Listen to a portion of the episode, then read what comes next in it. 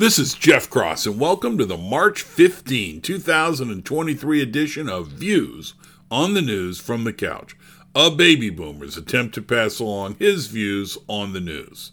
Quick hitters A U.S. drone, a big drone, collided with a Russian jet over the Black Sea. Drone went down, the Russian jet made it back to base. We complained to the Russian ambassador for buzzing the drone. Inflation may have eased a bit based on monthly data, though I swear they treat that one like a yo yo. European bank stocks fell a bit, with Credit Suisse leading the way over concerns based, I think they call it shock testing. Basically, what ifs on things like higher interest rates. The Ukraine Russian grain deal needs to be extended. That is the one that allows exports of grain. Good for currency requirements by both countries, but also good to hold down world food prices. The San Francisco Board of Supervisors accepted a draft recommendation to pay African Americans $5 million if they had a relative imprisoned in the war on drugs or was a slave. I linked to an article about the FBI agent who interrogated Saddam Hussein. It is worth a read. Some big tech leaders are saying one of the reasons they are able to lay off many is because many were doing fake work. Huh. Think Elon Musk figured that out at Twitter. Meta, it will always be Facebook to me, is laying off 10,000 workers, or maybe I should say employees. Moving on. The Federalist has a piece by Evita Duffy Alfonso titled the Stanford free speech debacle is another reason universities need to fire 99.9% of their administrators. I was mostly going to use the thought in the previous comment on meta layoffs to say universities should lay off a lot of their bureaucrats. Then I read the article. It's interesting.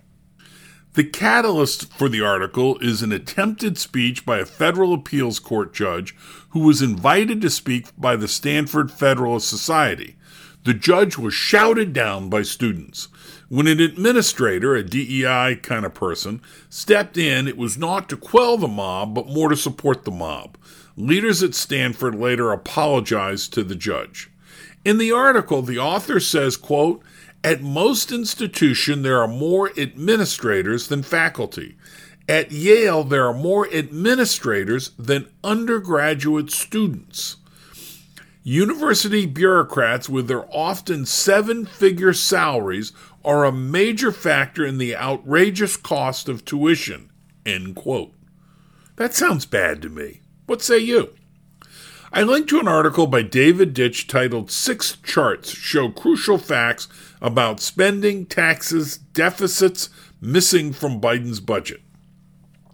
The first one shows federal revenues rolling along from 1970 at about 17.4% of GDP. Some ups and downs, but those were mostly explained by dips due to recessions. Spending, though, spending was more of a roller coaster and historically was about 20.3%. Note, historically about 3% more than our revenues.